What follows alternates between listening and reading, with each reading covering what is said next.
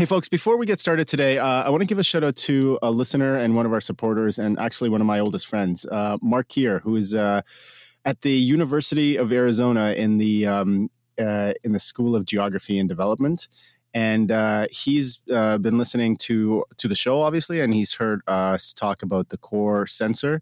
And he reached out asking to be put in touch with the core folks because he is um, he's working on a study that he just got funding for on home thermal security. So that's the uh, the ability of folks, and specifically in, in hot areas, in well, he's in Arizona, uh, to maintain a livable, comfortable temperature inside their homes.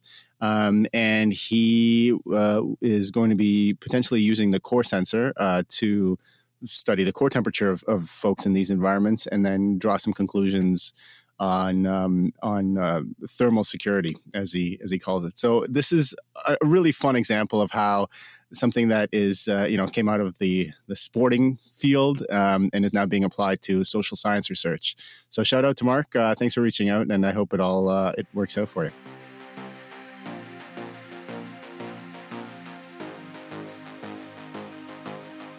Hi everyone, I'm Andrew. And I'm Michael and this is the Endurance Innovation Podcast.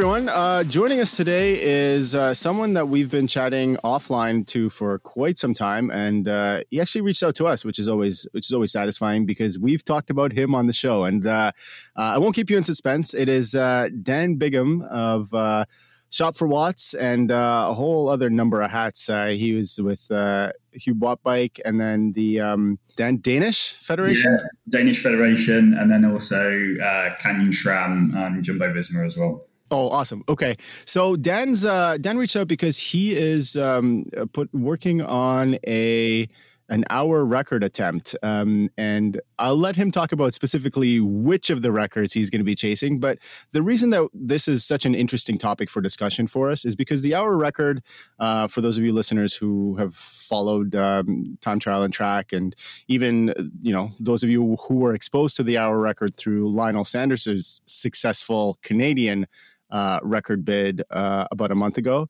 Uh, the hour record is really kind of the synthesis of all of the the deep cycling nerddom that uh, that Andrew and I love so much to talk about on the show because there's very very little room for error and you really are looking to to optimize the you know optimize your performance to the very last watt or meter um, as as the case is for the hour record so i think it's a perfect conversation for the show and uh, i'm thrilled that uh, dan's going to be the one to walk us through it dan thank you very much for coming on Oh, thank you for having me. It's uh, it's always great to, to talk. Uh, I can talk at length yeah, um, yeah, such an interesting one, and there's so many cool little aspects to it. And I've been listening to your podcast a good last few months actually. One of my friends um, put me onto it, and it's got me through a lot of uh, long turbos and long rides. So uh, yeah, thank you for the great content.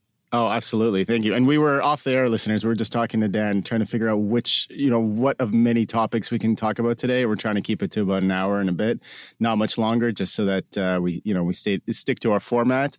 Um, but there's there's definitely a lot to uh, to dig into. So why don't we start with the the hour um, that you are looking to do, and kind of I know it there were some some starts and stops for you this year in your attempt because of obviously the pandemic. So give us a little bit of the history of your interest in doing the hour record and what you were trying to do and what it looks like you're going to be able to do um, in the next little bit. Sure. So we'll probably rewind about the last few years, really. Uh, I've been riding on track at UCI World Cups for Huub Wattbike, a UCI uh, track trade team that I set up back in 2017. Mm-hmm. Been racing team pursuits. That was always our, our big thing, and it's what I've enjoyed. I, well, I just enjoy track because it's really nerdy. And uh, when the UCI changed the regulations back in 2019, around June time, basically just forbidded uh, yeah uh, track trade teams from competing anymore at the highest level. So we thought, well, let's go let's go to to altitude and have a go at pretty much every world record that we thought we could uh, get close to. So there was like Johnny was keen on a go for the kilo, we obviously keen for the individual pursuit. And we had Ashton Lambie coming up as well, so it was going to be a bit of a duel between him and John. um, and the team pursuit was the big one that we really wanted, and we thought it was a bit of a kicker. Let's go for the hour as well while we're up there. Just one big week of try try the hands at everything. Um, we were on our final altitude camp in Tenerife up on Mount Teide back in uh, was it March, April time when all this COVID stuff hit? We got caught in the lockdown yeah. there and um, quickly realised that our plans to head to Bolivia just a few weeks later were not going to happen.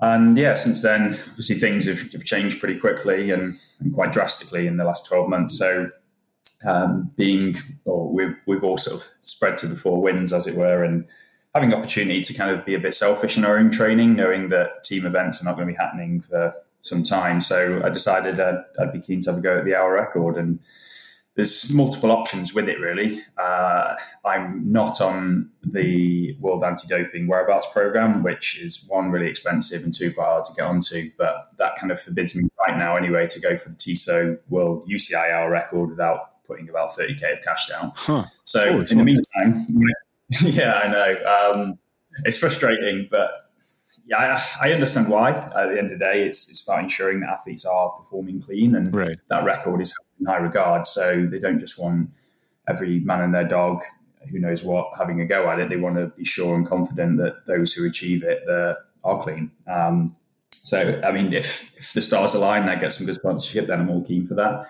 Uh, but as it stands, the only thing I'm eligible to to attempt is the British record, which just so happens okay. to be the sea level record uh, which is held by Bradley Wiggins, uh, 54.526 kilometers back in London in 2015. Okay. Um, which I was there actually watching at the time. I was, which is you were yeah. scoping out the competition already, huh? it was before it even started riding track, which is is mad. Ah. Thinking back, uh, so yeah, the plan is to to have a go at that. I I did a bit of a dry practice run uh, back in February, just after a, a team pursuit session, um, and knocked out fifty two point six off Nice.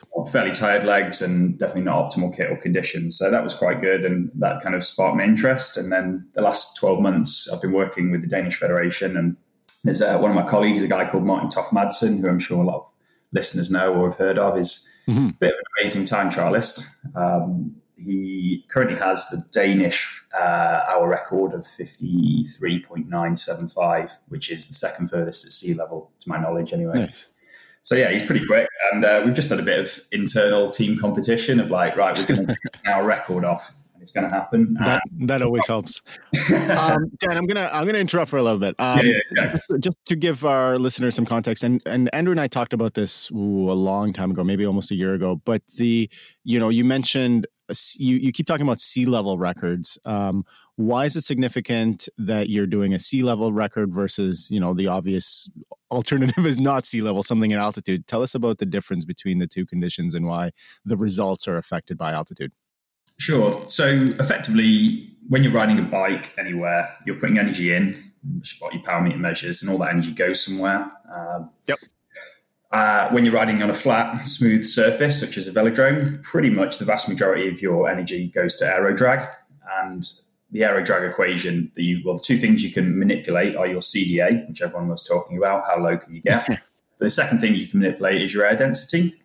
So when you're at altitude, at sea level, typically you wait for a, really stormy day and then you whack the heating on and get it as high as you can go, uh-huh. uh, which tends to help a little bit. But you can't mess about with the air pressure unless you seal your velodrome up, which is probably impossible, as good as impossible. But you can go to altitude, and the effect's pretty massive. So if you went from sea level, which you might get an air density of around 1.15 kilograms per meter cubed, mm-hmm. when it's altitude, you can get 0.85 or 0.9, which basically means you, you're lopping off about 20, 25% of aero drag. Wow. And the power hit is probably in the region around 10%.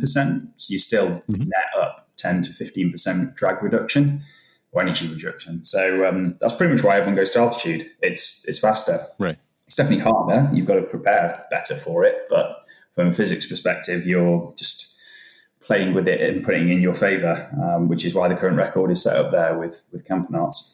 for sure. And of course, the the reason you take a power hit is because of the you know the lower partial pressure of oxygen means you have less oxygen to go to your muscles. So you're you know just like anyone who's ever raced or trained at altitude knows your all of your performance metrics are going to be you know degraded by a certain percentage, even if you are altitude adapted. But as you say, it's still it's still a net win at the speeds that you guys are operating at, right? Yeah, exactly that. And the faster or the shorter the event you do, the, the higher the optimal altitude. So like a team pursuit, the optimal is probably like three and a half thousand. If you're doing a, a 200, you're probably talking more like 5,000 meters. Wow. Um, just because it's less aerobic and obviously you're going faster, so you, the aero drag becomes inf- or cubically more important. Right, right.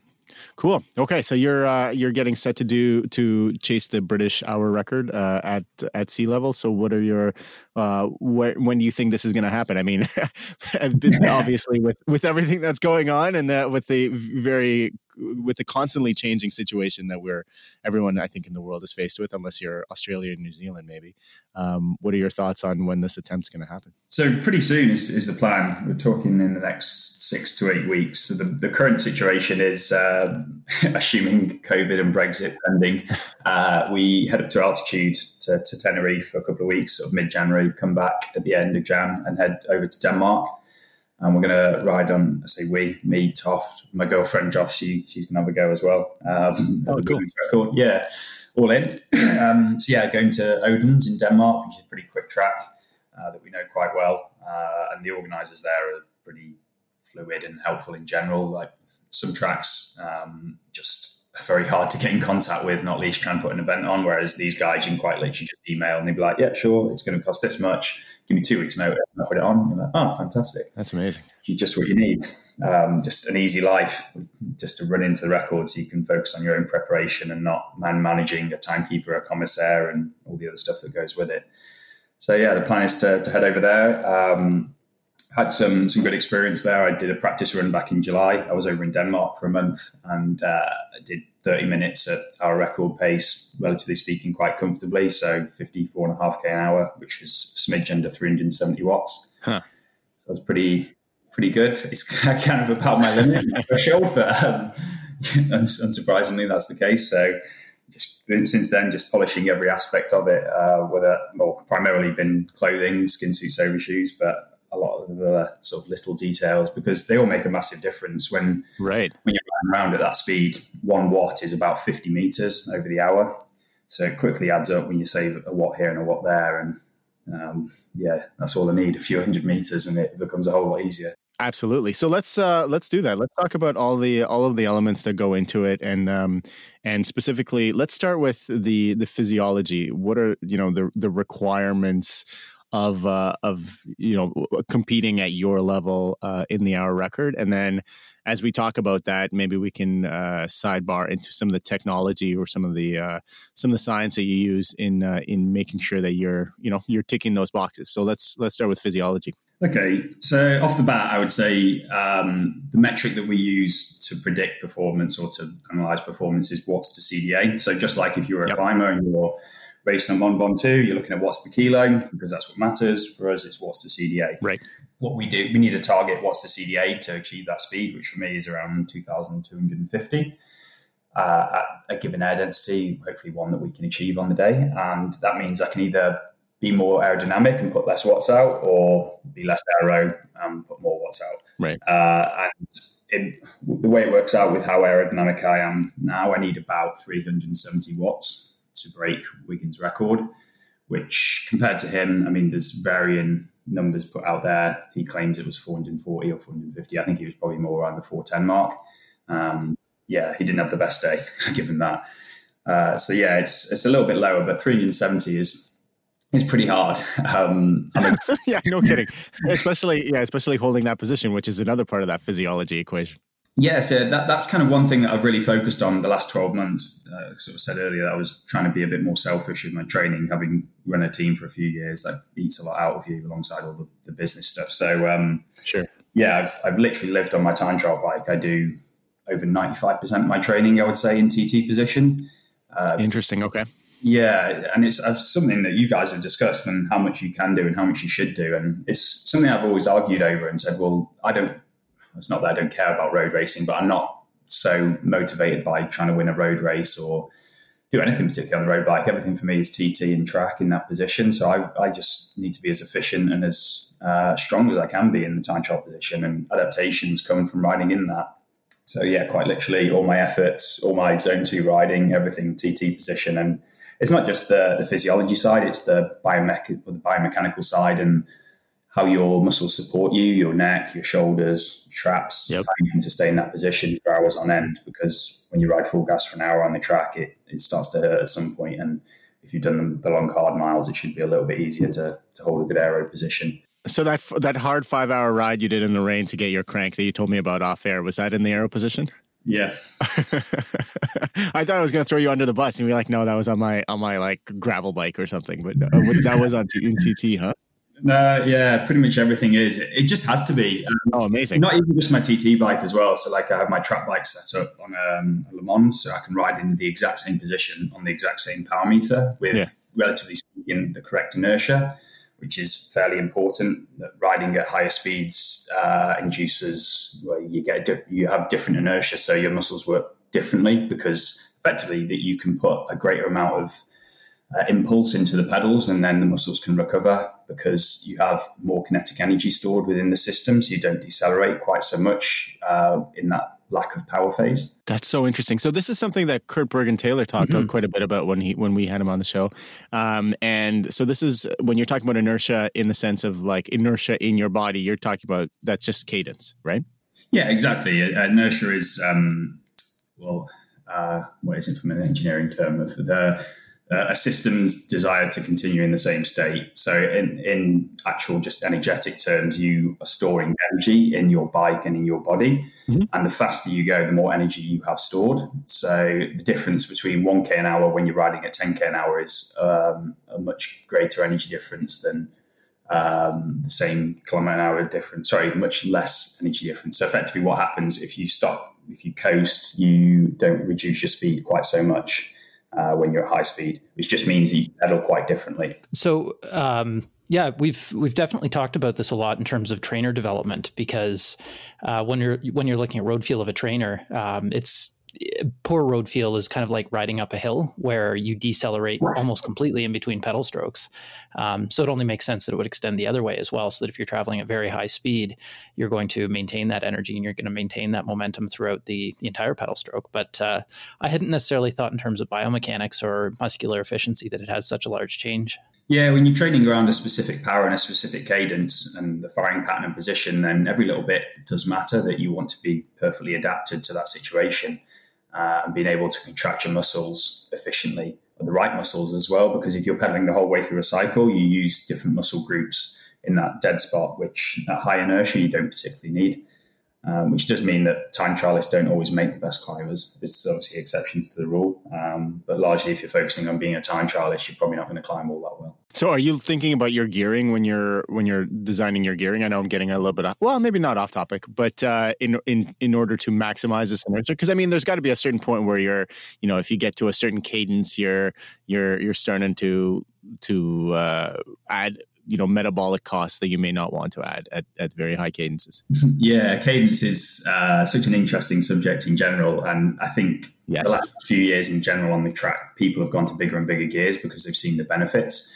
That historically it, it used to be a case of just spin and your team pursuit at like 140 rpm which just didn't make any sense. Um, i know it's like if you want to go faster you've just got to spin quicker which just yeah it's, it's a bit backwards um, but yeah, there's there's obviously a, an efficient uh, sort of zone, cadence zone uh, for most people, and that does vary person to person, position to position, and speed to speed. So um, just trying to find what works for you. I do think most people on the track tend to be undergeared. Um, there is other things to consider in bunch races, obviously accelerations, decelerations. If you're riding a Madison, you've got to ride slowly on the bank, and if you've got a big gear, that's mm-hmm. not much fun. Um, in an hour record, it's quite a nice thing to optimize because bar lap one, you've you've got 59 and a half minutes of, just over that of the exact same thing. Uh, you do have a slight variation in your cadence. Uh, it's one thing that people haven't mentioned too much on the hour that effectively you do four seconds of one cadence and then you accelerate throughout the banking to a higher cadence, then decelerate back to the straight and just repeat that. Oh, okay. 400 times. So there is uh, a couple of, or a few RPM oscillation which is a bit fatiguing. uh, but you can deal with it quite well if you're relatively familiar and used to riding the track, uh, which is another reason why I think a lot of top time trialists in, in the past 20, 30 years have come to the track to have a go at the hour and have struggled a little bit more because they're not familiar and not used to that. And it can be yeah quite fatiguing. So I remember when Lionel Sanders was doing his hour attempt, there was a lot of discussion around, and this is the Canadian hour attempt, but there was a lot of discussion around his gearing because it was exceptionally low compared to what most people do on the track. And he comes from a triathlon background, which typically favors a lower cadence than uh, road cyclists. And I think he was averaging around 88 to 90 RPM. Um, so it was high gearing, right? Uh, yeah, sorry, high gearing. Yeah. So low RPM, high gearing. Um, so he, uh, th- there was this discussion, and a lot of, I think a lot of people traditionally thought that uh, it wouldn't be possible to set that record at such low RPM. But uh, he came in there and he he beat the old record by quite a margin and he did it at a very unconventional uh, gear ratio. But he had to find all this custom equipment, like it was a 60 plus tooth chain ring. I think he was running, which was uh, I remember talking to David Tilbury Davis, his coach, and he was saying it was difficult to actually find something that was set up and optimized for that because very few people ever run that.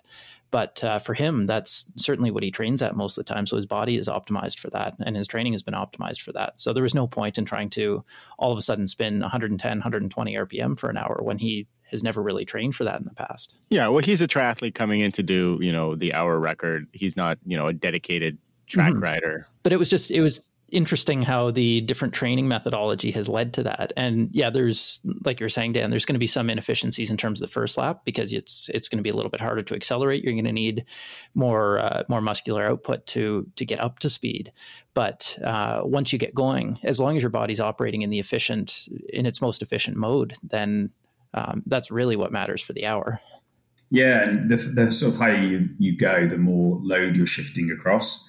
So then suddenly your cardiovascular system has to deal with all that because you've got your legs spinning at a higher rate and the inertial losses of that and having to contract at a high velocity, your CNS system or your, yeah, your CNS can start to fatigue mm-hmm. fairly noticeably. And that's one of the factors that we're trying to measure and look at in the practice hour that we, we will have um, muscle EMG sensors on just to see is that something meaningful, especially in the last 10, 15 minutes when um, you probably start to, to, struggle on the motor recruitment side and see if it is uh, something that's worthwhile investigating and, and, doing more training around because it might might be quite a low hanging piece of fruit that no one's looked at yet. I definitely want to talk about that, but before we jump off of the uh, the, the the well, I mean CNS is definitely physiology, but uh, I want to ask you a question about position. Um, mm-hmm. So you mentioned that you do ninety plus percent of your training in the in the position that you're going to be uh, attempting the record in. So how do you ensure that the position that you've tested probably you know dozens of times on the track and optimized. And uh, how do you make sure that when you're training you're you're faithful to that position? What are the, some of the tools you use or some of the tips you have for that? Uh, i think the, the thing primarily is making sure that all your bikes have the same position as close as possible. So even my road bike itself my saddle uh, setup is nigh on identical. I run the same saddle on my road bike which is ism pn 1.1 i think off top of my head. Mm-hmm. um, just everything as close as you can and just replicating that. So your my TT bars on my training bike are the same on my race TT bike on the same on my track bike. Um, so from finding improvements in a particular change, whether it's saddle down or stack up or whatever it might be, then just make sure that's consistent across the board um, and just trying to practice in position. There's, there's not really anything. Uh, I know silver bullets as such as like, oh, when you ride around, you need to do high cadence or low cadence efforts or anything like that. Just ride the bike and become familiar with it. And just know that, you know, you can throw it into a blind bend at 50, 60K an hour and, and trust that your, your tires are going to grip and you're confident in how the bike handles. Because uh, even more so on road time trials, you've got to ride full gas, very fatigued, uh, with relatively speaking, in, at least in closed, closed, yeah, closed road time trials, quite limited vision um, and be able to to ride it like that. So I think it's just spend time on the bike and and just do as much as you can in, in the exact position. Don't ride on the base bar unless you absolutely need to. Even climbs, a, climb and the extensions, um, just get the gearing right. Simple as that. Do you have a magic speed? Because this is something that Andrew and I've talked about, and we we kind of well, I mean, it depends obviously on your strength, but uh, at what point do you sit up? Like how how big of a hill? How slow are you going when you're sitting up? Just as a this is a total sidebar question, but it's always the one that's that's super interesting for for triathletes and time trialists. Yeah, so the way I calculated that one, I, I don't particularly sit up on many climbs on the TT bike unless you're going very slow. So the way I did it was make an assumption on what my critical power drop off was between the two positions. Yep. So there's a guy called Mehdi Kordi who's helped us a huge amount the past few years. He used to be a physiologist at UK Sport and now works for the, the Dutch Federation with their sprinting. But um, he did a PhD, at, or one of his studies was in um, the impact on critical power and W prime of different positions, basically like on the extensions or on the hoods was the main one and uh-huh. some really it was all on elite athletes, uh, really clean data. Off the top of my head, it was something like a 15 watt drop off between the two. So I just took that and said, well, how much aero drag uh, do you get at any given speed? And you're just looking for that crossover of 15 watts, and it, it comes out about 26, I think 27k an hour, somewhere around there. Um, so if you're climbing, then it's that kind of threshold that was the way I, would worked it out. Um, but I try to avoid climbs when I'm going at 20k an hour if I can help it. yeah, for the for the rest of our for the rest of us, uh, you know, in the mortal realm, listeners, yeah. So that's that's a number that that sounds about right to me. Like that's kind of what what Andrew and I have talked about, like 20 mm-hmm. to 25 kilometers an hour is when you're when you're hitting those speeds at and you're sticking to your power plan for whatever your race execution is. That's that's maybe when you want to consider sitting up. Yeah, and I think the number that we came up with in the past was based on a 10% power drop off, which um, uh, I think your your approach, Dan, is a little bit more scientific. But uh, using that basic base assumption of 10%, it ended up being 18 to 22. I think was the sweet spot for most most people. But yeah. that will also depend on your difference between your TT aerodynamics and your upright aerodynamics. Yeah, and then the delta between those two positions, as Dan said. So for like for elite riders, is probably a lot smaller than than for someone who's uh, you know for for a recreational triathlete. Mm-hmm. It might be anyway, depending on how they train and what position they train. It's it's a very complicated question. That's why there's always a bit of a range. yeah, the other thing as well that's hard to put into that is the subjective relief of getting out of the position if you're not well adapted to it. Yeah, if you're on, if you know that you're coming up to a climb, whether it's a benefit or not a benefit from a physiology aerodynamics perspective, but just the let's get out of the position, let's stretch a bit, let's let's have some variety. That in itself can be really beneficial. That's an excellent point. That's what they were all the commentators at the PTO were talking about when they mm-hmm. were saying how tough that race was because it was just basically like a 2-hour time trial. Uh, where where no where they weren't coming out of position except for to, to grab bottles and how how many people you saw cramp up as soon as they got off the bike and started running like these elite performers who were you know who were very used to doing this kind of work how many of them had pretty poor runs after that after that bike and I found the same at Ironman Maryland as well, where I think the total elevation of that course over the 180 kilometers was maybe 50 meters gain. Um, so it was just ridiculously flat. Um, the the only climbs were going up like maybe two meters for a bridge. Um, but aside from that, it was just the flattest thing you can imagine. And you think of that as being a blessing, but it's actually kind of terrible. Uh, like it's very fast, but it's also just so hard on your body, not getting that ability to stretch out and relieve those muscles. It's something that so few people put a, put value on, and you don't realize until you ride in that environment that braking and hills and corners just give you so much relief. Um, when I first did an hour, I was like, "Oh my god, that was terrible." The fact that it's, it's the usual thing of like, "I'll never do one again," and then like two days. Another really interesting point, actually, is the effect of cornering and your confidence and ability to corner. And this is something that uh, one of my colleagues put a little simulation together just to see what the delta would be for cornering kind of at an elite level versus a very cautious level. And if you're taking the corner at uh, around 0.8 Gs versus 0.3 Gs, I think was the comparison. Um, so we looked at kind of doing a five kilometer uh, course with four turns in it. And the 0.8 versus 0.3 ended up to uh, being a five watt power increase in order to maintain the same speed. And that's just carrying more speed through the corners and accelerating uh, or having to accelerate less to reach your steady state speed again. So, um, and I think this is something that's so undervalued, especially for triathletes. Uh, who are known at being not the best bike handlers out there, but uh, it, that one is really a free speed uh, thing where you can make so much of an improvement by just working on your bike handling skills and your confidence in cornering. Yeah, it's free speed, as they say. Um, but the, yeah, the twofold is you're traveling faster through the corner, so you're, you're gaining time, but you're also you losing losing less energy, so you're having to put less mm-hmm. into accelerate. It's it's an absolute no brainer, but it obviously just comes down to time and spending some part of your training doing that. Um, and I don't think everybody does. A lot of people just think about I've got to be super strong. I've got to be super strong, but if if you need to find another five watts, that might take you on your threshold anyway a good few months of training. Whereas if you spend half an hour a week just going to I don't know your local industrial estate and just ram it through some ninety degree corners and build that confidence up, then you'll soon gain that back. Makes sense. Well, let's jump back into uh, uh, central nervous system stuff that you started talking about, and then I then I cut you off into this awesome divergent, uh, the, this awesome little uh, um, sidebar. So, um, central nervous system fatigue is something that is, is, something that, as a coach, I've been super interested in because it's been very difficult to quantify.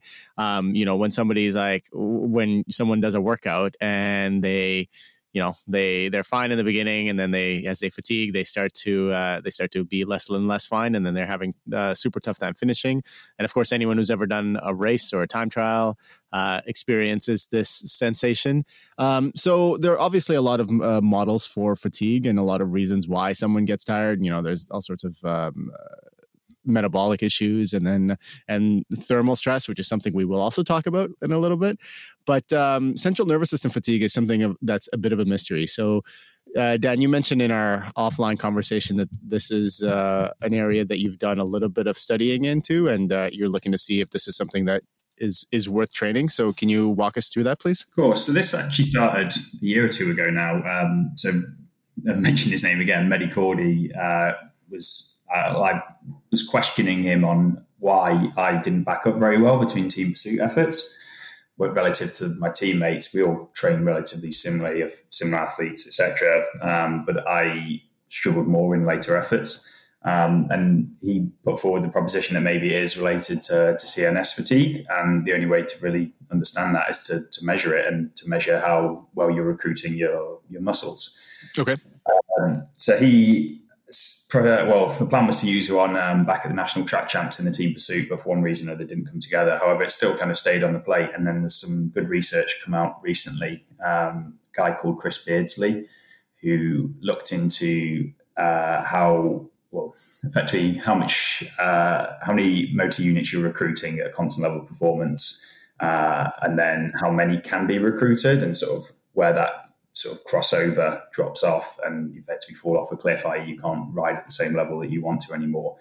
Um, but it was just one of these discussions within our, our group chats. There's uh, myself and Mehdi and Johnny and Tippus and my coach and my teammates and whatever else. And we just bash ideas about and um, uh-huh. saying, well, in the hour, a lot of it is just controlling rate of perceived uh, rate of perceived exertion and, and, fatigue, and making sure that thermal stress doesn't build up and that you can continue to ride at the correct power that you need to do.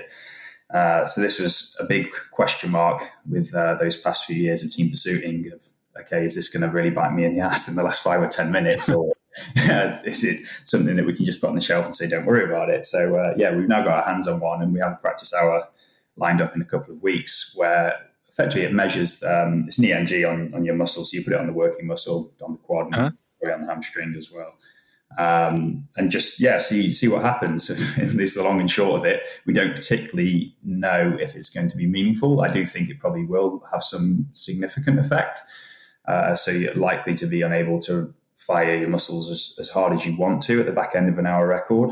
Um, but we're trying to correlate all these different factors.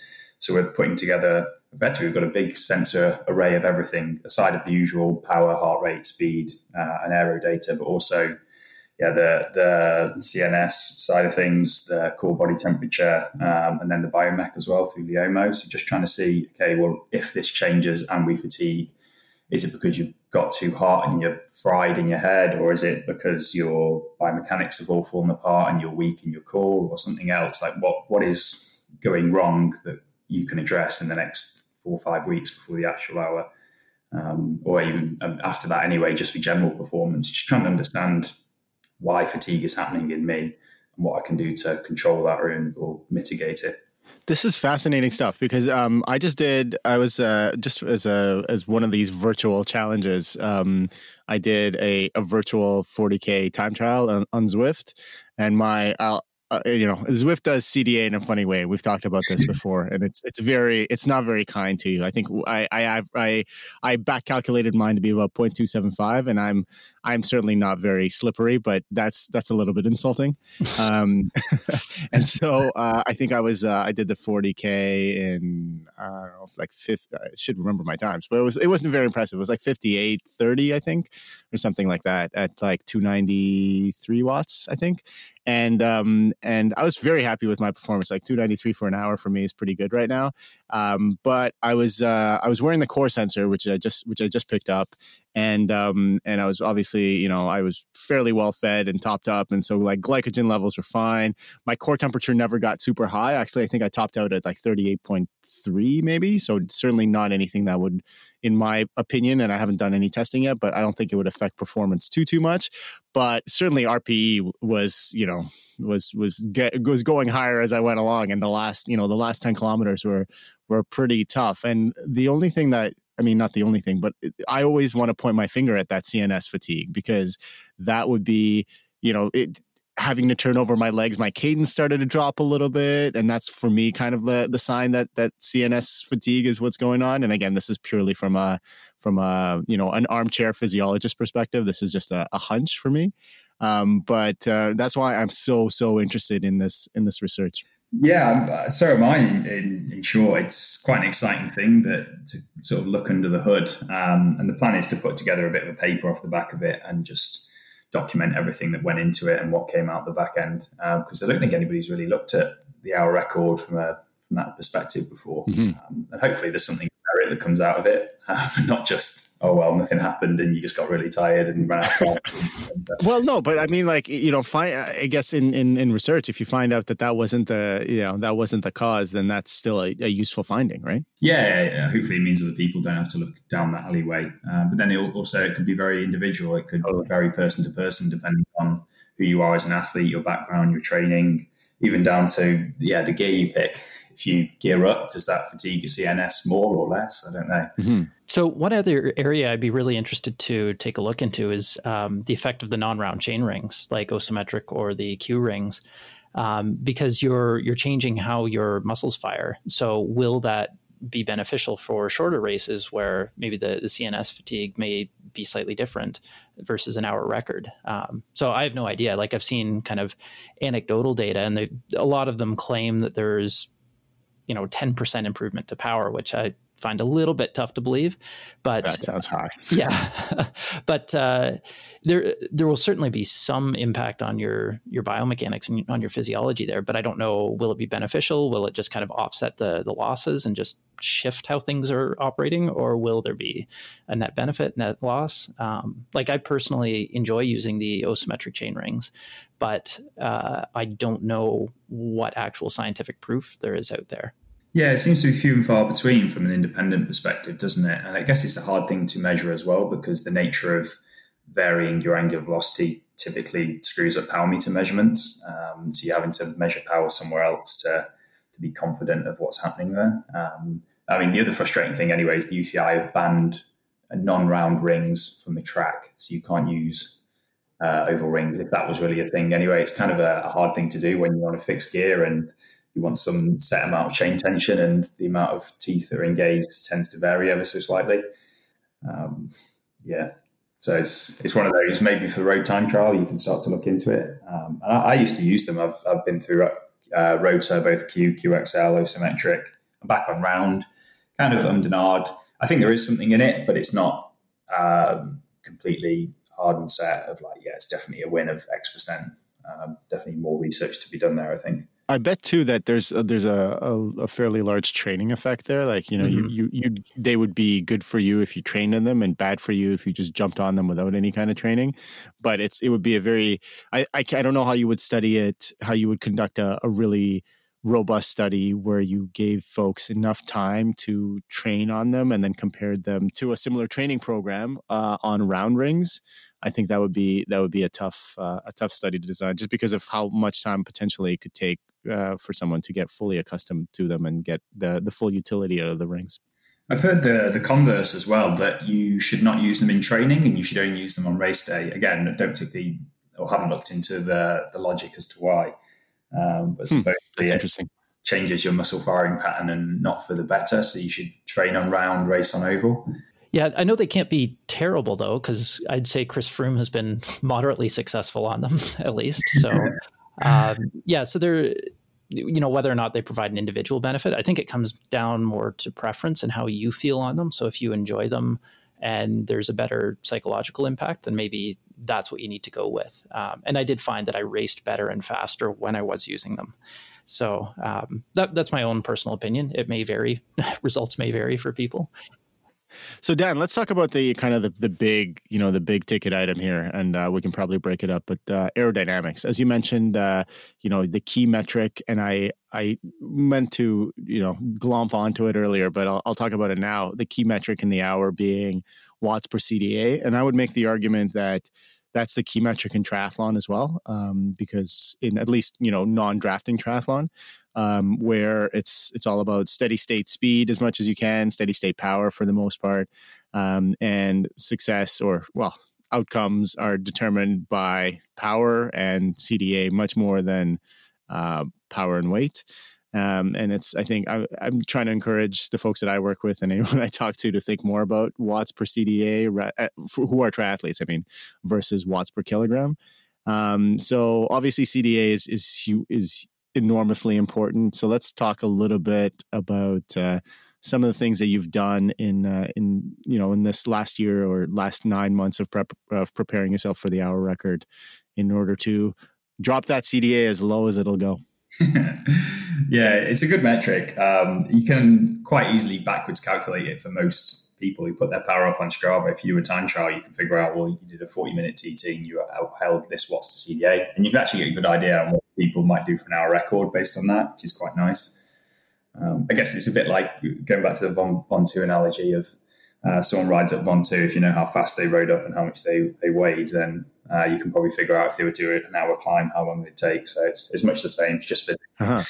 Um, so yeah, what have I done? I guess the first thing is I've, I've, been quite optimized for a few years, and things are smaller and smaller tweaks. Um, everyone always says obviously your body is a big proportion of that, and I guess we'll come on to skin suits and overshoes and things in a second, but I think the more aerodynamic you become, the more you also need to go back and focus on equipment because it becomes a bigger proportion of your drag. Sure. Uh, some things are fairly consistent, so like tires and wheels, been very happy with, um, and there's actually very little there from tests that, that I've done that it's, it's, quite hard to find a big improvement in something that's fairly well optimized. Um, I think one that I've well, we're just coming to the to uh, having a production one of is our crankset that we know there's a good amount of improvement to come from that. And really, okay, yeah, for a number of reasons that um, some things I want to keep quiet, but others are just there isn't a very aerodynamic crankset out there that works well on track bikes and gives you everything you need from like an adjustment perspective. So we've got a full range of crank length adjustments just by changing inserts. You can go from like a 150 to a 180 if you wanted to. Uh, oh wow! Okay, cool. Minutes also, yeah, very very aerodynamically optimized crankset, um, but also done a huge. And is this something that Wattshop is developing? You're, you're yeah, uh, been about eighteen months in development now. Um, oh, cool, cool. Yeah, we got it qualified for Tokyo Olympics, uh, so it's all ready to roll for that. And then, somewhat, well, I guess lucky because of the delay of Tokyo, but it, that was also the reason why the crank was delayed because of all the COVID stuff and production. That meant we've only just literally got our first one off the production line last week. Um, but yeah, it's it's been like um, a project we knew there was always going to be gains in, but you had to really dig into every single aspect. There's been everything from quite heavy CFD, um, also wind tunnel tests with um, either nylon machined models or FDM printed uh, models, and just comparing and benchmarking to other ones, and then obviously track tests as well to really correlate. Because at the end of the day, you race on the track. If you can't measure the gain there, then it's it's pretty pointless. Um, right. So that's kind of been a big one. But in conjunction with that is drivetrain testing. And um, with the Danish Federation, we've spent some time and come up with our own pretty unique, I would say, drivetrain test rig that uh, we've just been like churning away on everything from chains and lubricants to tooth design and, and materials of chain rings and cogs. And that's been really eye opening, actually. The I mean, zero friction cycling. You probably follow those guys. Uh, I think it's, it's Kieran. I've forgotten. It's either way. He he always says that he tries to target those guys who make big, lofty claims about their lubricants that they're amazing and they do everything. um, yeah, right.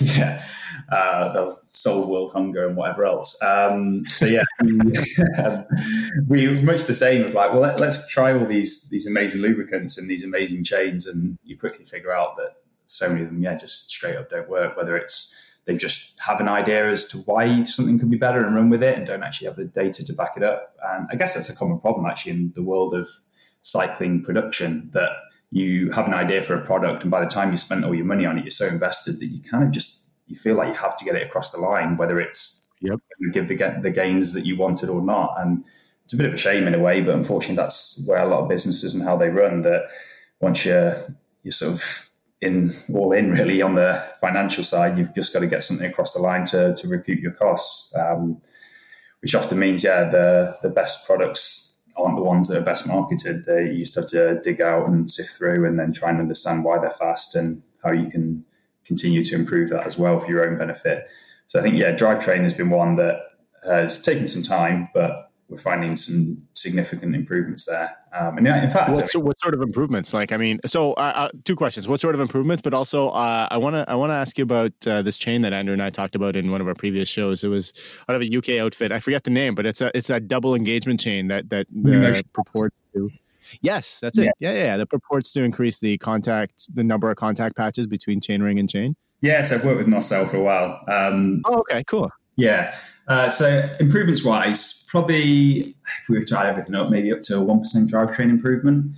So one percent oh, wow. of power loss um, versus what we otherwise considered was a good setup. Um, and that has come from yeah a lot of work around the material side and the lubricants and how they all work together and on specific chains. Um, so I guess it's a heavily optimized kind of situation, uh, trying to find all these little gains for ourselves. Um, but um, yeah, at some point, I guess uh, we've got to get them to market and, and get a chainring out there that's that's the fastest. But there's a lot of data behind it, which is is quite nice, and you can always back up back up your results. Um, but yeah, the new Motion Labs chain. Uh, I was approached by Marcel Fowler uh, three years ago, nearly two and a half, three years ago, uh, of like okay. this awesome chain idea. Um, go and have a look.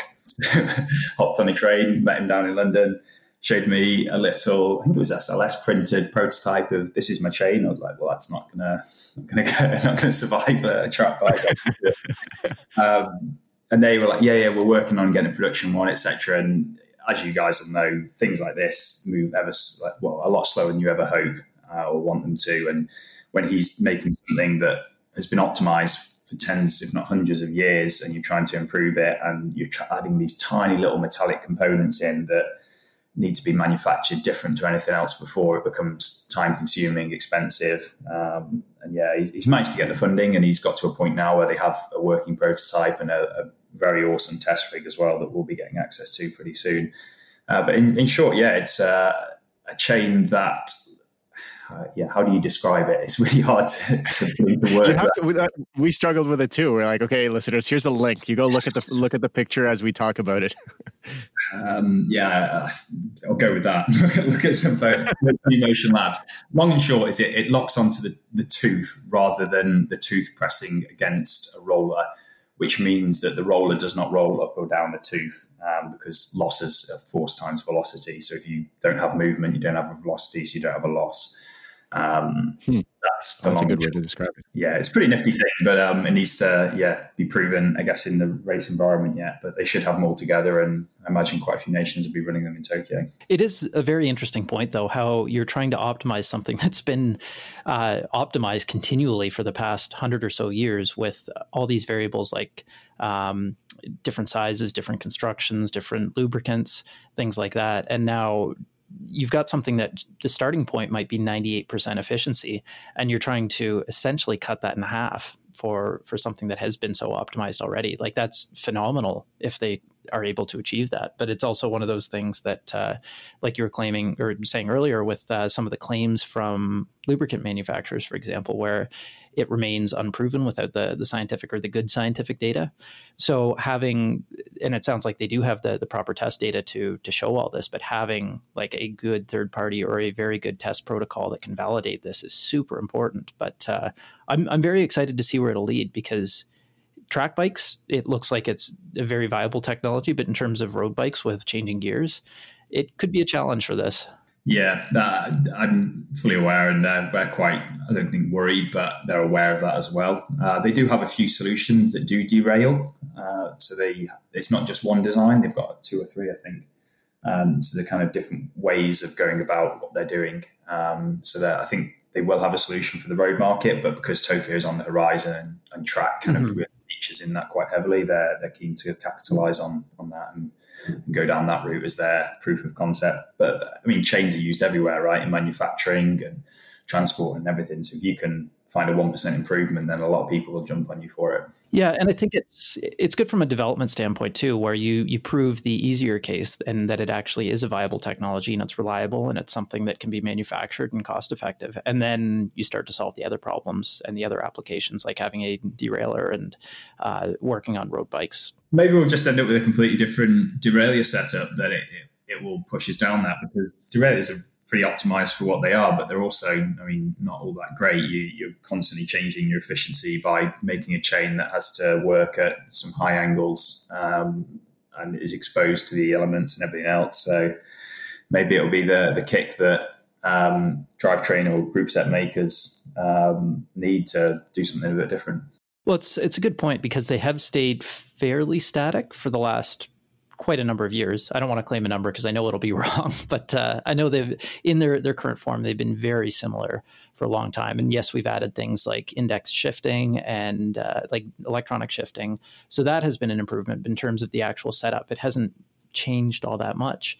Where you do see a little bit of improvement or a little bit of innovation is in the uh, like the the commuter bikes or the city bikes where they use the um, I think it's Rohloff gearing in the hub itself and that that actually eliminates the in some cases that eliminates the derailleur setup. And you can have uh, four or six or eight speeds i think in the hub itself. Um, but the hub becomes very heavy. However it doesn't it's it's mass you're carrying but it's not really rotational mass or at least it's very close to the rotation axis. So it's not a lot of inertia. Um, but that might be a way that uh, that a chain like this could be used in a lot more applications Cool. Um, okay, let's uh, let's jump back into aerodynamics, and uh, there's obviously a, a lot of elements of aerodynamics that we can talk about, but I want to focus on two. Um, Dan, you've talked, uh, you've mentioned a couple of times skin suits, and they're important. So I want to definitely spend some time there, and also maybe talk a little bit about front ends, and we can we can talk about um, what Wattshop is doing with uh, with front ends because of obviously how important they are to your aerodynamic drag. So pick whichever one you want to talk about first, and uh, we'll we'll do that. Uh, let's go with skin suits. Uh, they're fresh on my mind, having um, just just on Friday signed off the final skin suit uh, with a track test. So I'm quite lucky in that. Uh, although my track and my road team are both sponsored by Huub, they have a commercial relationship with Vorteq, who I would say in fact, I, I, I, I, bet my house that they're probably the most advanced skin suit manufacturer in the world. Uh, they are the nerds behind the secret squirrel stuff for the past what three, four Olympic cycles with GB. They've, well, Rob Lewis is. Um, he is a big CFD aero nerd uh, of the grandest scale, and yeah, he he founded TotalSim, who were a spin out from Honda CFD, the F1 uh, team years ago, and he's mm-hmm. built Silverstone Sports Engineering Hub, saw the wind tunnel there, and yeah, he's yeah, pretty cool guy. Um, just really helpful to to know, and um, just really keen and interested in projects like the Hour Record, and they've jumped wholeheartedly into it and said, okay, well, um, we'll basically set up a mini R and D program for you, and it's something they offer publicly as well. If if you've got the money and you really want to go fast, then they quite literally say, well, you pay X pounds and give us the percentage increase target or decrease target of drag that you want, and we keep going until we find you that, uh, which is quite cool. Huh.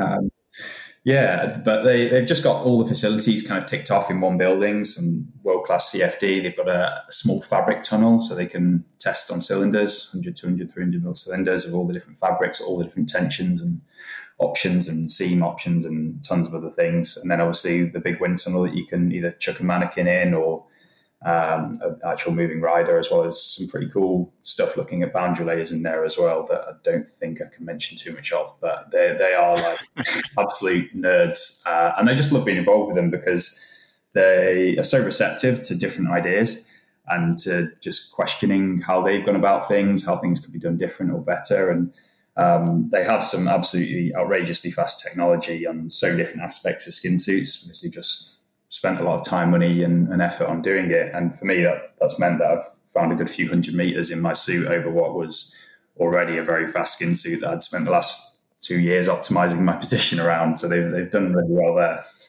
So let's give the listeners a little bit of context, and and again, and this is something that Andrew and I touched about, talked about a little bit in the past. But um, why is it that skin suits are so incredibly important? Um, and then maybe we can talk about why they're very individual to and very susceptible to rider speed and rider size and shape. Sure. So I think the first thing to say is that your body is an absolute mess of cylinders and spheres and random shapes, and everyone and they're in motion too.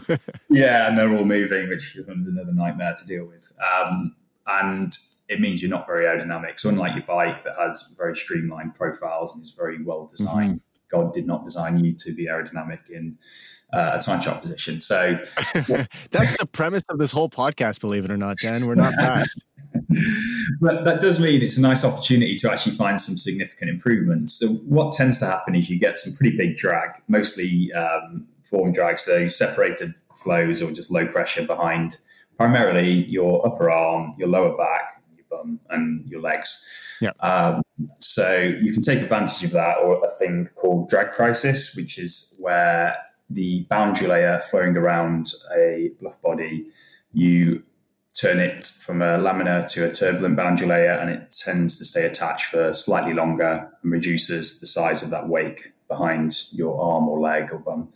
Uh, however, the way to, well, there's multiple ways to achieve that. Typically, either seams, trip seams, or rough fabrics are the common ways of going about it, which is why now in every skin suit you look at in the world now has a ribbed or a dotted fabric or some variety mm-hmm. on the arms.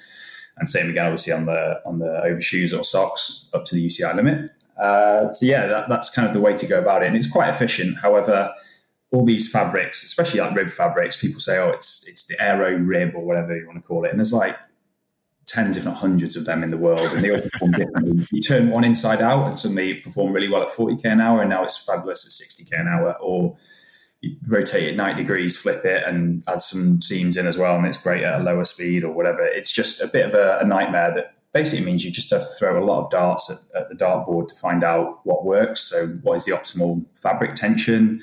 What is the optimal fabric for your arm? So, how big is your arm? And also, then if your arm, let's say, is uh, 100 mil in diameter, but then you're super stretched out, then actually you take a cross section through your arm, you've now got an ellipse, and it might have a characteristic length mm-hmm. of 50 mil, which means suddenly your Reynolds number goes up, uh, which I think you guys have probably talked about Reynolds a little mm-hmm. bit. But for those that don't know, effectively, it's a way of how do we simplify it? Uh, a way of uh, looking at flow structures uh, across different speeds and sizes of rider. So um, it's a, from a skin suit perspective, you can pick a fabric that works well in a set range of Reynolds numbers, and then look at what num- Reynolds numbers you might achieve in your specific race. Um, so it's just a good way of kind of pinpointing where you need to be looking. And listeners, just so you can appreciate your Reynolds number around your upper arm is going to be different than around your thigh or around your ankle. It's going to be different in different places, and that's why you might see different fabrics in uh, you know uh, in an optimized suit in different places. Yeah, exactly that. You want certain fabrics in different areas because you're trying to achieve different things with the flow around there. So you might already have a turbulent flow over your, your over your shoulders and your upper back. So you then might want a very smooth fabric because the boundary layer is already turbulent. You just want to reduce skin friction and keep the flow attached for as, as long as possible. Uh, whereas your leg might be, if you're a sprinter, massive. It could be 300 mil in diameter, and even a smooth fabric might induce drag crisis anyway. So you might not want a rough fabric there. If you're going very fast and you're very big. Which is why, yeah, a skin suit that's fast on a sprinter at 70k an hour is not going to be quick on a triathlete at 35k an hour. It's uh, horses for courses, as they say. Yeah, right. So Vorteq have kind of taken it a few steps beyond. They, they do some really cool stuff with the the arm fabrics that unfortunately can't talk about, but I'm sure in a few years' time it will become a bit more common knowledge. Uh, but then the cool stuff that they do, or I can talk about, is their computational draping, which is effectively a way of fitting a suit very efficiently to a rider. So there are some manufacturers out there right now who'll 3D scan you and say, okay, we know your arm is this size, your leg is this size, your torso is this size. Then we'll adjust the pattern of the suit accordingly so it fits, which is, cool. don't get me wrong, really good. Uh, it's definitely a good step forward on just your bog standard extra small to extra large. Um, However, what Vorteq have done, they 3D scan you in position and then they've built some software that says, okay, we know we need to fit you with these fabrics, these speeds, and they need to be at this exact percentage stretch. So we're going to decide where we put the seams and how big each panel of the pattern is going to be so that you get the exact stretch needed without any wrinkles. That is exceptionally cool. Yeah, it's a bit nerdy. oh yeah, well that's perfectly nerdy. So I, I remember when we were speaking to Kurt about this too. He was saying that you put it on initially and uh, it's kind of wrinkled and it doesn't really fit right when you're just standing up, and then all of a sudden you get onto the bike and it's like flipping a switch where things just straighten out, flatten out, and it's just all of a sudden feels like this perfect. Well, it is this perfectly fit glove for you, but uh, it only works in the one position because that's exclusively what it was designed for exactly that. And it's so weird when you're not wearing like you've got this really baggy lower back bum area, and you're like, this can't be fast. Oh wait, yeah, it's rapid. so cool. Yeah. So that, that's really cool. And just then beyond that, just for me, it's been a case of optimizing fabrics and seam positions. Uh, both in the tunnel and on the track, and that's just been part of the process. And really nice to be involved with them that they're keen to do that and say and look at the CFD and look at what the tunnel says and just correlate between the two because you don't do an hour record in the wind tunnel, and you, the data you get is is great, but there always is going to be issues with correlation. Um, I mean, so far so good. Skin suits especially tend to correlate incredibly well, but other things uh, like hand position and cockpit, I've had less good correlation, I would say, between the tunnel and the track. Okay. Before we leave skin suits, though, um, Dan, what sort of difference are we talking about? And I'm not look, I, I don't want to talk about like a, a, down parka versus uh, you know a Vorteq skin suit, but uh, a, a, decent skin suit that fits, that's maybe off the rack, um, that is you know that doesn't wrinkle like crazy, certainly doesn't flap, versus something that's that's really optimized. And I'll give you a speed that's say like 40 kilometers an hour, uh, 40 to 45, so like very good triathlete speeds. Um, what sort of difference are we looking at between something that's okay off the rack and something that's like really optimized? Seven to ten watts. seven to ten. Yeah, I love the seven to ten. Uh, in CDA terms, I would say between 0.05 and 0.1 is achievable. Okay. Wow. Okay. Not once. Not yeah. not nothing at all. Wow. Yeah, it does. It does vary hugely, and the problem I think becomes more of a problem when you're a professional athlete who's done some testing and some optimization, because inevitably you optimize around the skin suit or the fabrics that you've got. So you may make a change in pad width or armrest height or uh, take your pick, and then you you are effectively optimizing around the flow structures that are created by that skin suit and that helmet, and then suddenly you move to another skin suit or another helmet, and then you effectively should re-optimize, not just test that one scenario oh, and say oh, it was slower, let's spin it off. Sometimes you have to take one step back to go two steps forward. But it's knowing when is the right time to do that and, and with what skin suit and what helmet, which is obviously where a bit of experience comes into play. Hmm, that makes sense. Yeah. So anytime you change any one thing, you affect the flow downstream, especially if it's something that's near the front end of the bike. You may change the flow the the flow characteristics downstream, and that may change what's the the optimal solution for you know X. Yeah, they, they all heavily interact and not always the same as well across riders, but it is the case that you might be at a good optimal right now, but the global optimal might be elsewhere, but you're three or four changes away from that. And it's just trying to find the right direction to go in and, and find those extra gains. Um, but yeah, if you're confident that you've done the correct testing to end up with a fast skin suit and it might not be there first off, then you make a few changes and you un- unleash the benefits, as it were.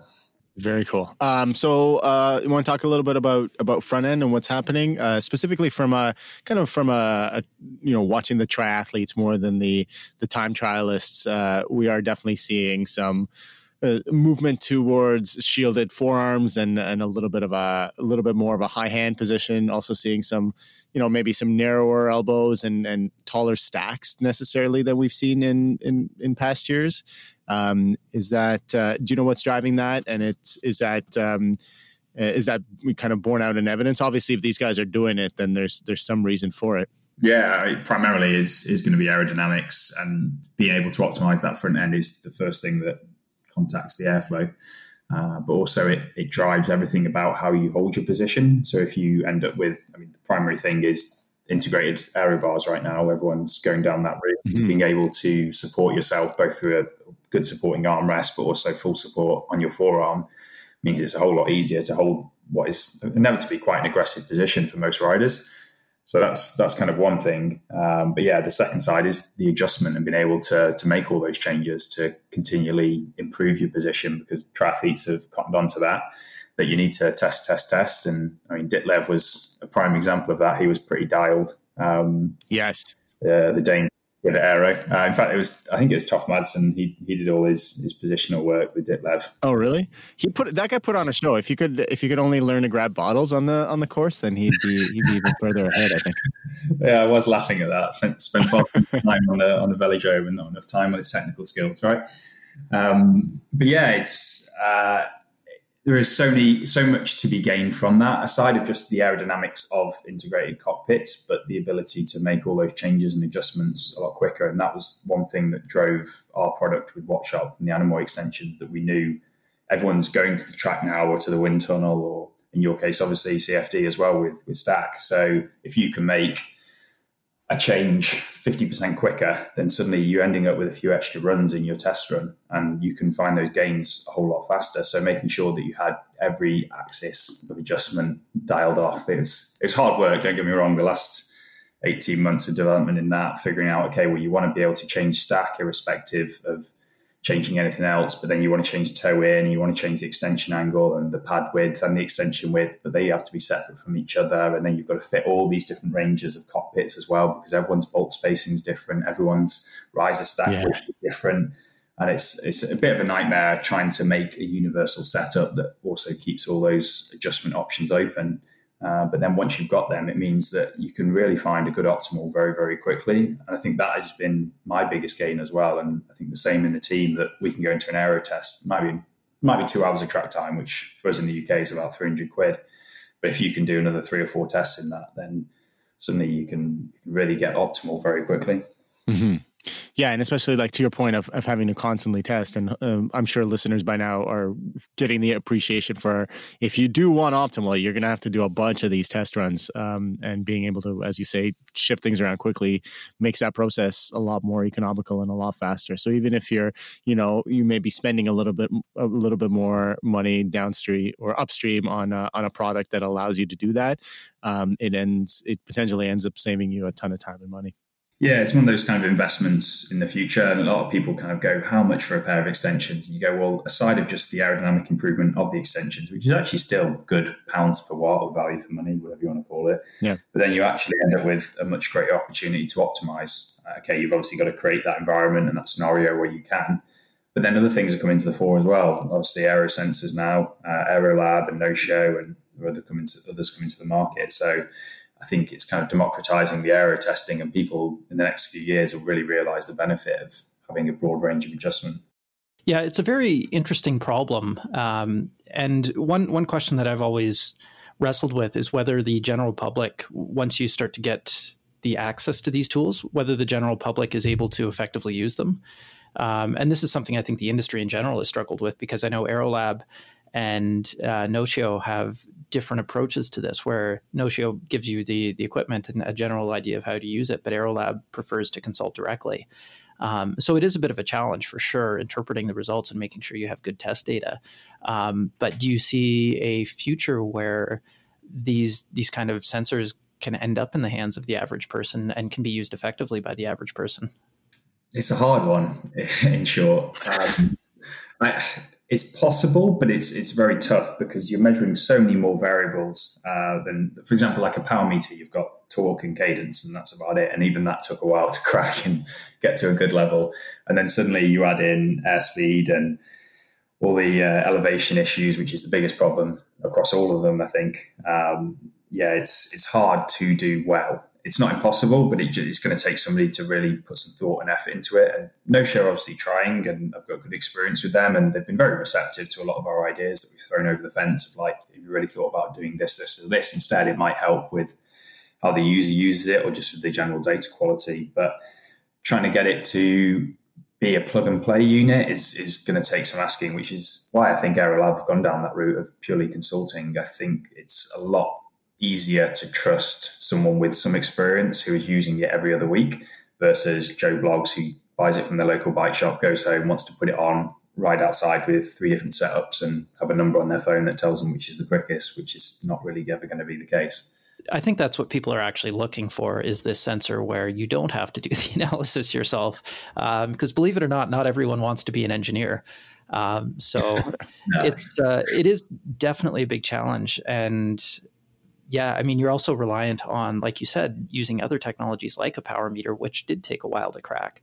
So the accuracy of your power meter will directly impact the accuracy of your aero sensor, and the accuracy of your elevation measurement will directly impact your uh, your measurements there as well. So there's so many things, and it's very difficult to isolate all the variables. Um, for example, you could go from uh, a nice smooth concrete surface to a rough asphalt and have like a huge change in the, the rolling resistance as well. And I know Aerolab does a bit of work to help isolate that, but uh, it's not a trivial problem to to solve all of that in one go. And it takes a lot of testing and a lot of isolation of variables. But uh, yeah, power meter is great because you can just hop on the bike and as long as it's got the zero offset done properly, you're you're pretty much good to go. But an aero sensor will, at least not for a long time, ever be like that.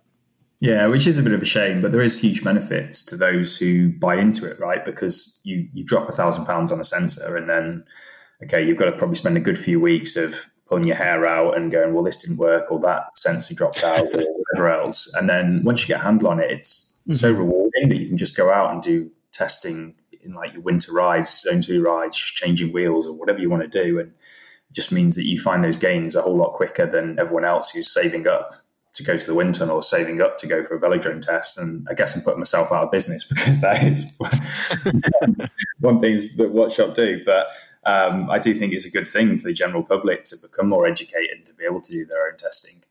Uh, just yeah, it's just going to take time to get there. And power meters are exactly the same, right? 20 years ago, they were terrible. I mean, mm-hmm. in some ways, they definitely have improved. In some ways, not so much. There's been a bit of a race to the bottom for the cheapest power meter, which is, I don't think, what the market should want. But obviously, it's, it's driven from somewhere, and people want to buy 200 pound power meters. I'd prefer to spend, well, a whole lot more than that uh, on a power meter that I can absolutely trust and gives me everything that I want. Right. No, that makes sense. And I, I like my experience has been similar. I actually this is well this has been a weird year uh, but uh, i i've had earmarked a ton of uh, testing time this year that never happened because of covid and you know my kids at home um, but uh, yeah it's something that that i've uh, because i obviously have a Notio device is something that uh, i've been meaning to to brush up on myself but i i kind of agree with andrew i don't know that it's it's ever going to get to the point without some heavy kind of you know ai involvement um, and you know growth in that industry i don't think it's going to get to the point where it's it's as easy to use as a power meter. And then uh, honestly power meters aren't easy to use. I coach you know uh, primarily what i do is coaching and um and interpreting power is not straightforward. Like you can you you know if you've got a good unit you can trust the numbers but what do you what you do with those numbers um, is you know it takes a little bit of uh, of uh, of knowledge and understanding of how to use the those watts that you see on the screen in training and in racing. Yeah, it's it's more about the interpretation than it is about the numbers there, isn't it? And it's much the same with the aero. It's just a black box. It's just saying faster or slower, hopefully. Um, and then what you do next is is obviously up to you uh, or up to your coach. Uh, I do think it's an incredibly useful tool on the velodrome, where obviously things are a lot more controlled. Elevation is largely not an issue. Uh, wind isn't really a thing and conditions are a whole lot more consistent, which means testing wise, you can get some absolutely fabulous data out mm-hmm. indoors. and it's been so useful for myself personally, and then also with Huub Wattbike testing with Ribble, and obviously with the Danish Federation as well. It's just it is a great tool indoors. That's not their primary market, and it's not where they've they've aimed their efforts, but it is it is great. And effectively, it's, it's a data logger at the end of the day. It's what you would have in any motorsport car um, in the world. They're they're logging all their different variables and inputs, and you're doing the exact same thing with the Notio, and you can just take it out in a raw CSV and if you're that way inclined, run your own numbers and use your own physics. But it's it's just a really useful tool, I think, in general. It just um, isn't quite there for the public yet. Mm-hmm. Oh, agreed. Well, Dan, this has been a, a, really awesome chat, and it's also I was uh, I almost never do this because uh, usually I'll go through the the show and make notes, but I've been taking notes as we've been talking, mostly because I want to ask you a bunch of follow up questions, um, and uh, I hope you'll, uh, you'll you'll agree to come on the show and uh, come back on the show and and answer some of those questions for us. Maybe after you've done your uh, after you've done your bid and uh, we can talk mm. about how it went. Yeah. I think that would be a good one. I would even be interested in talking about the psychology of that because we kind of touched on that a little bit for how the uh, the pain is and, and staying in the same position all the time, but just what you have to do in order to get your mind over a one hour effort that's all out. uh, I actually do num well, calculations just all the time, if, riding on the road or on the track. I don't know why. I don't. It's me being a weird nerdy engineer, but um, yeah, keeping track of where I am or what power I'm likely to be doing at this speed or anything like that. It's, yeah, that's just the way I get through it. Um, I don't probably do that, but yeah. So you don't sing like I sing kid songs because like my brain is basically is become a like a repository for, for children's music and now Christmas music because you know that's that's the season. So I find that when I'm in a really tough spot, it, I don't try to do this, but it just comes unbidden to me. I will sing like the same verse of some you know some Fred Penner song for all of our Canadian uh, Canadian kid li- song listeners.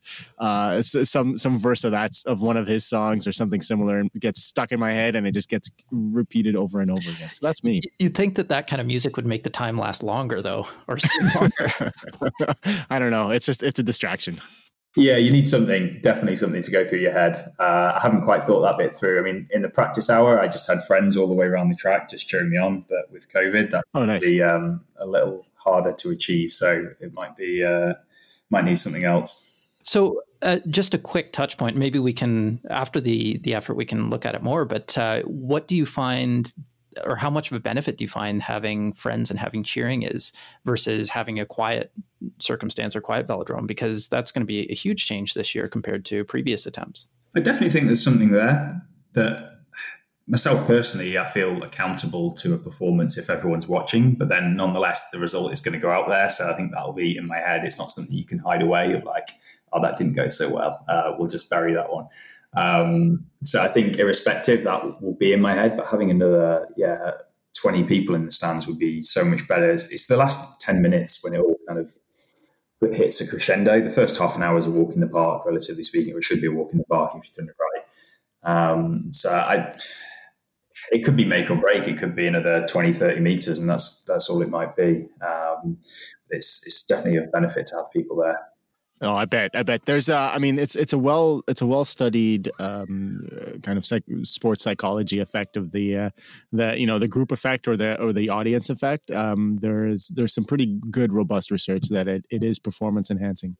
Yeah, I always try and have people in like the team car behind me when I'm doing time trials, just especially people that mean something to me, because you feel more accountable and more willing to really box yourself. Um, and then the other thing actually I got from what's the book called now? Uh, Endure by Alex Hutchinson. You guys have read it, uh, and he was saying that smiling during endurance efforts is is really good. So I write on my thumbs. On my left thumb, I write arrow, On my right one, I write smile.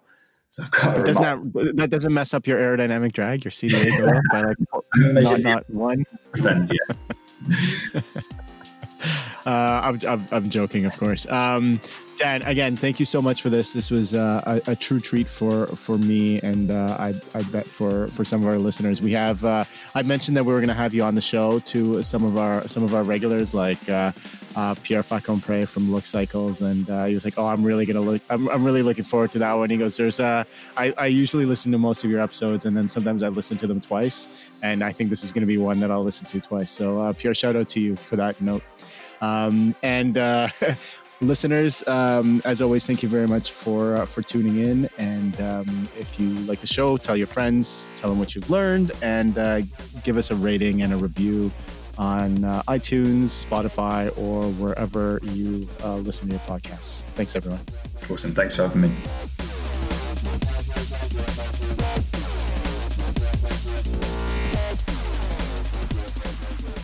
Sorry, guys, I have to shut it off because there's like a battle royale going on upstairs. I don't know if you can hear it. There's like i could hear a little bit of it. Yeah, I'm getting I'm getting text messages from from my my partners like, "Are you done yet?"